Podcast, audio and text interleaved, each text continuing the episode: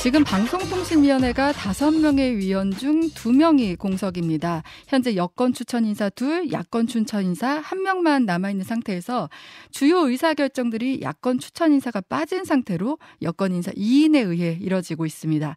KBS 이사회와 MBC 대주주인 방송문화진흥회의 보궐이사 선임, 앞서는 박문진, 권태선 이사장과 김기중 이사의 해임 절차에 착수하기도 했는데요.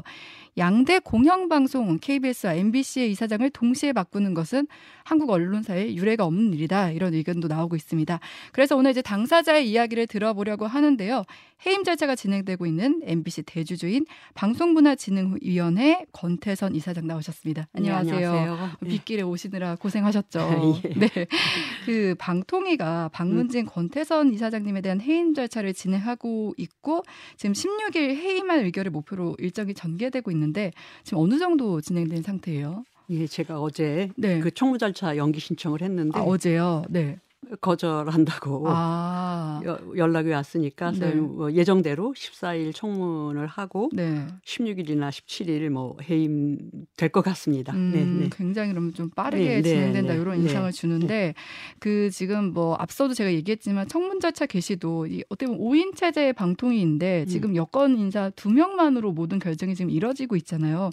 이건 법적으로나 이런 건 문제가 되지 않는 건가요? 글쎄요, 저는 당연히 문제가 될 것 같은데 방송통신위원 해라는 거가 사실은 합의제 기구라는 것이 가장 중요한 특징인데 그런 그 합의제 기구의 틀을 갖추지 못하고 있고 또 하나 사실은 그 지금 3인 체제라는 것이 비정상적이지 않습니까? 그러면 그 비정상적인 체제 하에서는 그러니까 아주 꼭 하지 않으면 안 되는 일들 이런 것만 해야 되는데 지금 방송법 그 시행령을 개정한다든지 그 공영방송의 이사진을 해임한다든지 하는 이런 무리한 일들을 하고 있는 거는 상식적으로 도저히 이해가 안 되는 일이죠. 어떻게 보면은 이제 그 법에 의하면 제적용 가반으로 찬성을 하기 때문에 절차상 문제는 없는 거긴 한데 이 말씀하신 대로 합의제 기간의 특성상 여러 의견들을 모아서 수개를 거쳐서 해야 되는데 그런 것도 지금 이루어지지 않고 있다. 아니 그리고 합의제 기구라는 거는 사실은 여야가 같이 이렇게 의사를 모아가야 합의제 기구의 그 본령이 하는 건데 지금 여당 출신 의원들 중심 그분들만이 지금 의사결정을 하고 있는 거 아닙니까? 그러니까 그 합의제 기구의 정신을 아주 근본적으로 훼손하고 있는 것이죠. 지금 이거 어떻게 보면은 해임은 이미 정해놓고 그냥 그 절차를 밟고 있다 이렇게 보고 계신 거예요. 그 당연히 그렇죠. 지금 누군가를 해임하겠다고 하면 그러니까 해임에 그 상당하는 사유가 있어야 되는 것 같고 또 그렇게 사유가 있다고 하더라도 충분히 소명할 기회를 줘야 된다는 게 상식일 거라고 저는 보는데요. 저한테 제기되는 해임 사유라는 것은 그 해임 사유 자체가 저는 안 된다고 생각을 하고 있고 지금 절차도 지키지 않고 막 무리하게 진행을 하고 있거든요. 뭐에 쫓기는지 잘 모르겠습니다. 그러니까 우리가 상식적으로 추론해 보기로는 이동관 방통위원장 오기 전에 이런 그 문제들을 해결함으로써 자신들이 필요한 상태로 도달하기 위해서, 그러니까 방송을 장악하기 위해서 이렇게 서두른 거 아닌가. 그리고 한간에 이동관 그 방통위원장이 취임하더라도 탄핵할 수밖에 없다. 이런 얘기들이 나오는 것에 대한 어떤 대비라고 그렇게 생각할 수밖에 없어요. 이게 저는. 단순히 해임 이유가 있어서라기보다는 어떻게 보면 이동관 방송통신위원회 체제가 들어오면서 좀 길들이기? 이렇게도 보시는 거예요. 길들이기보다는 이동관 방통위원장 체제가 앞으로 나아갈 수 있게 만드는 장애물들을 없앤다. 그리고 이제 그 지금 아까 절차적 얘기를 하셨는데 절차적 문제 외에 이제 내용상 문제도 한번 짚어볼게요. 방통위가 해임 사유로 든 거는 MBC 경영에 대한 관리 감독 의무 위반, 부적절한 이사회 운영으로 성관주의 의무 위반, 박문진 이사장으로서의 법령 준수 위반인데 근데 여기서 관리 감독 의무 위반이나 성관주의 위반 같은 경우는 좀 내용이 추상적이고 모호하고 기준도 좀 명확하지 않을 것 같다 생각하는데 혹시 이 부분에 대해서는 어떤 점 때문에 이게 좀 이 부분이 위반된다고 지적을 했다고 보세요? 글쎄 저는 그러니까 그런 것들이 그러니까 무슨 사유가 있어서 위반됐다라고 주장하는 것이 아니라 사유를 만들었다고 생각을 하고요. 네. 그 2008년 그 이명박 정부 이래 이제 MBC는 굉장히 추락의 과정을 겪었고 또 그 2017년 이후에는 그 후과 때문에 경영 상황이 안 좋았어요. 근데 2020년 그 박성재 사장이 들어서고 난 다음에 경영 상황이 호전됐거든요. 네. 그러니까 제가 이사장에 취임하고 난 다음에는 뭐 영업이익이 뭐 684억, 뭐 566억 이렇게 그 대규모 영업이익을 냈고 또 그 뭐 방송에 대한 신뢰도 선호도 뭐 여론 영향력 지수 이런 데서 전부 다 1위를 했습니다. 최근 그렇다면. 경영에 대한 관리 감독을 잘못했는데 이런 좋은 성과가 나올까요? 그러니까 그 말도 안 되는 이야기, 아주 사소한 문제들을 가지고 얘기를 하고 있는데 네네. 대주주이고 관리 감독 기구라고 해가지고 그 경영진을 뽑아놓고 시시콜콜한 상황에 대해서 일일이 간섭하면 경영진을 왜 뽑습니까? 그 경영진이 최종적인 경영 성과로 보고 그것에 대해서 책임을 물을 거가 있으면 묻고. 또 칭찬할 거 있으면 칭찬하고 이러는 것이 관리감독기구의 책임이고 의무라고 생각하는데 네네. 저에 대한 해임 사유라는 거는 저는 뭐 도저히 납득할 수가 없습니다. 그러면 이게 뭐 방통위 의도가 단순한 해임을 넘어서 공영방송 장악 뭐 이렇게까지 좀 보고 계신 거예요? 아, 그러니까 단순히 공영방송 장악 을 넘어서 제가 볼 때는 그 공영방송 체제 자체를 무너뜨리려고 하는 거 아닌가 저는 그런 생각이 드는데 그러니까 경영진을 교체해가지고 그 방송을 장악할 수 있다라고 생각하는 거는 사실 그 방송인들 우리 언론인들에 대한 모독이라고 저는 생각을 합니다. 그리고 근데 이제 이 정부는 뭐 결국은 기득권 카르텔을 뭐 다 그 노동자들도 기득권 카르텔이라고 하는데 이 정부야말로 기득권 카르텔을 구축하려고 한다는 생각이 들거든요. 재벌이라든지 뭐 이런 그 돈 있는 사람들의 이익을 대변하고 그렇게 기득권 카르텔을 구축하려고 하기 위해서 그 방송도 결국은 그런 그 기득권 카르텔에 부응하는 그런 방송 체제를 구축하려고 하는 거 아닌가. 그래서 뭐 KBS 이 민영화라든지 MBC도 민영화해야 된다. 이런 얘기 나오는데 그게 민영화가 아니고 사형화죠. 그러니까 우리가 용어를 정확하게 쓸 필요가 있다라는 생각이 듭니다. 공영방송 체제를 무너뜨린 것 이상으로 기득권을 유지하기 위한 것으로 보고 있다. 그런데 이제 지금 뭐 정권 가릴 것 없이 사실 뭐 현 정권도 문제지만 뭐 문재인 정권에서나 이명박 정권에서나 계속 이런 그 박문진 해임 건은 계속 있었잖아요. 근데 그 앞서 소송 결과들을 보면은 다 이제 무효가 됐어요. 그런데도 이거를 또 하는 거는 소송에서 지는 건 별로 상관없다. 그건 어떤 의도라고 보세요?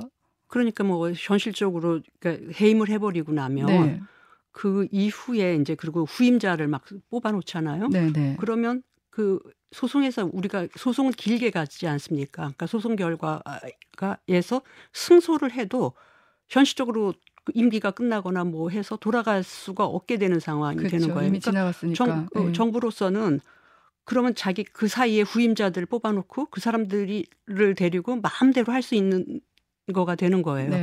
사실 이런 식의 그 공영방송의 이사진 교체의 그 악순환은 이제는 정말 끊어야 됩니다. 그러니까 물론 이명박 정부에서 사실 너무나 그 심각하게 그 방송들을 유린했기 때문에 문재인 정부에서 그것을 그 바로잡는다는 의미에서 했지만 그때 그 절차적 정당성이라든지 이런 거를 확보하지 못해서 오늘날 또다시 이런 식의 상황이 되풀이되는데 이런 악순환을 언제까지 계속해야 될 겁니다.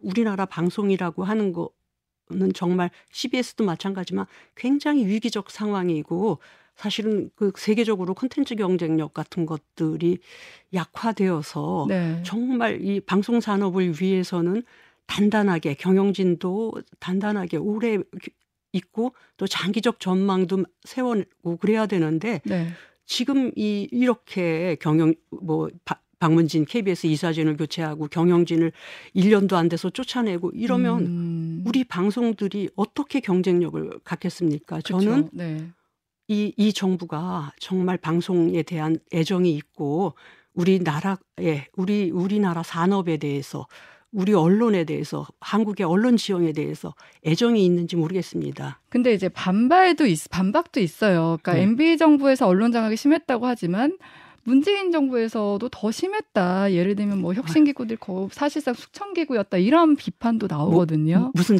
기구요? 숙청기구였다. 혁신이가. 그거에 뭐 저기 그 민주당 얘기인 거고. 그러니까 MB 정부에서 그랬는데 지금도 똑같다라는, 저는 그 의견에 동의하지 않고요. 나는 뭐 그 사회자께서도 그렇게 동의하리라고 저는 생각하지 않는데, 최근에 그 KBS에서 실시한 뭐 그 저 방송에 대한 신뢰도 선호도 조사를 제가 꼼꼼히 봤어요. MBC가 전부 1위를 했는데 거기에서 그러면 이게 진보 진영의 사람들만 MBC를 다 지지했냐? 그런 게 아니라 진보 진영, 중도 진영 거기에서 전부 다 1위를 했습니다. 심지어 보수라고 생각하시는 분들도 MBC를 좋아하고 신뢰한다고 하는 비율이 3위, 4위 정도는 됐어요. 모든 지역에서 충청도인가 뭐 거기 충청 지역만 빼놓고는 모든 지역에서도 MBC가 1위를 했습니까? 그럼 국민들이 바보입니까? 그런데 이제 앞서 제가 말씀드렸지만 아까 민주당 얘기라고 하셨는데 이 얘기는 앞서 얘기하는 국민의힘 박성중 의원이 저희 라디오에 나와서 이제 전 정권이 더 심했었다. 사실상 뭐 방통이나 이런 데는 숙청기구 역할을 했다. 박성중 의원의 말씀은 난 모든 게 다 어불성설이라고 생각하고 궤변으로 점철되어 있다고 봅니다. 그런데 이제 말씀하셨던 것처럼 이런 일들이 계속 반복되고 있으니까 끊어야 된다고 하셨잖아요. 그럼요. 끊어야 되죠. 그러면 자기네가 더 오랜 기간 더 많은 아주 인권 유린을 하지 않았습니까? MBC에서도 수백 명의 기자들을 갖다 거리로 내몰고 그런 게 그 정권이에요. 근데 지금 저기 문재인 정권에서 하에 MBC에서 그런 일이 일어나지 않았지 않습니까? 그러니까 겉으로 나타난 외관의 형식, 그러니까 해임하는 형식, 이런 것이 비슷했다고 해가지고 그걸 등치시키는 거는 정말 말이 안 된다고 생각합니다. 저는 달랐다.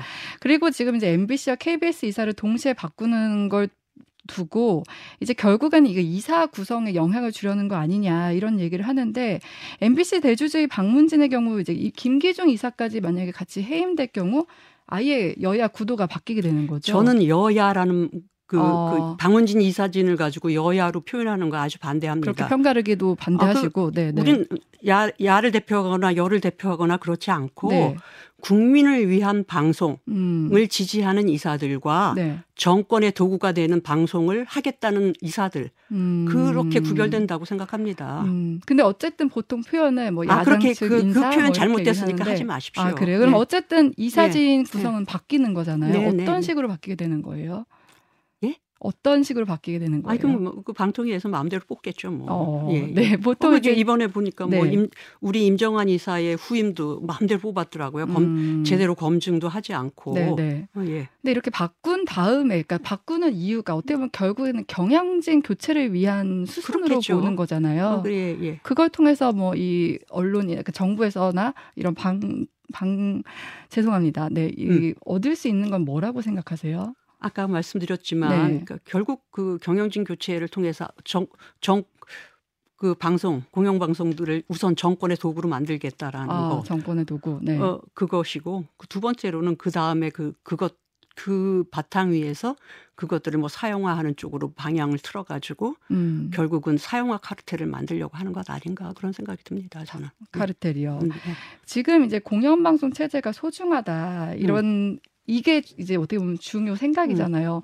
오늘 방송을 통해서 우리 이사장님께서 좀 마지막으로 하고 싶으신 말 있으실까요? 공영방송의 그 소중함에 대해서 국민들이 충분히 체감을 하지 못하는 것 같아요. 근데 사실 그 공영방송이 튼튼한 나라, 그 공영 미디어가 튼튼한 나라에서는 민주주의가 굉장히 굳건합니다. 그리고 사회도 굉장히 신뢰도가 높아요. 그러니까 로이터 저널리즘 연구소라든지 이런 데서 보면 항상 공영방송이 괜찮은 곳은 더 여러 가지 지표에서 좋은 것으로 나타나고 있고요. 또 지금 오늘 이런 그 태풍이라든지 홍수라든지 코로나 같은 이런 재난 상황 같은 경우에 공영방송이 없다 그러면 어떤 상황이 될까 한번 생각을 해보십시오. 그러니까 사형 언론들은 영업 이윤을 추구하기 때문에 사실 이런 그 공공적인 것에 많은 돈, 그러니까 많은 물자가 동원돼야 되지만 네. 돈은 안 되는 이런 프로그램들을 하지 않으려고 할 겁니다. 그리고 또 그 아까 그 기득권 카르텔이라고 했는데 네. 대기업이라든지 이런 사람들이 중심이 되는 그런 기득권 카르텔 하에서는 그들의 이익을 위한 방송을 하려고 하지 네. 사회적 약자라든지 뭐 노동자 뭐 이런 분들을 위한 방송을 하려고 하지 않고 그들의 의견을 대변하지 않을 겁니다. 네. 그러면 사회적 공론장이 약화되고 또 우리 국민들 다수가 이 방송이라든지 이런 데서 소외됨으로 해가지고 우리 사회의 근본적 문제들을 이해하지 못하게 되는 상황에 그러니까 국민들이 처하게 될 우려도 있고 네. 그 단적인 예가 저는 미국의 현실이라고 생각하는데 미국은 공영방송 시스템이 굉장히 약하지 않습니까? 네. PBS가 저 보도 기능도 없고 뭐 이러니까 네네. 그래가지고 그런 데서는 그 폭스 뉴스 같은 그런 그 구구 매체가 등장해서 그 매체가 영향력을 미침으로 해서 트럼프 같은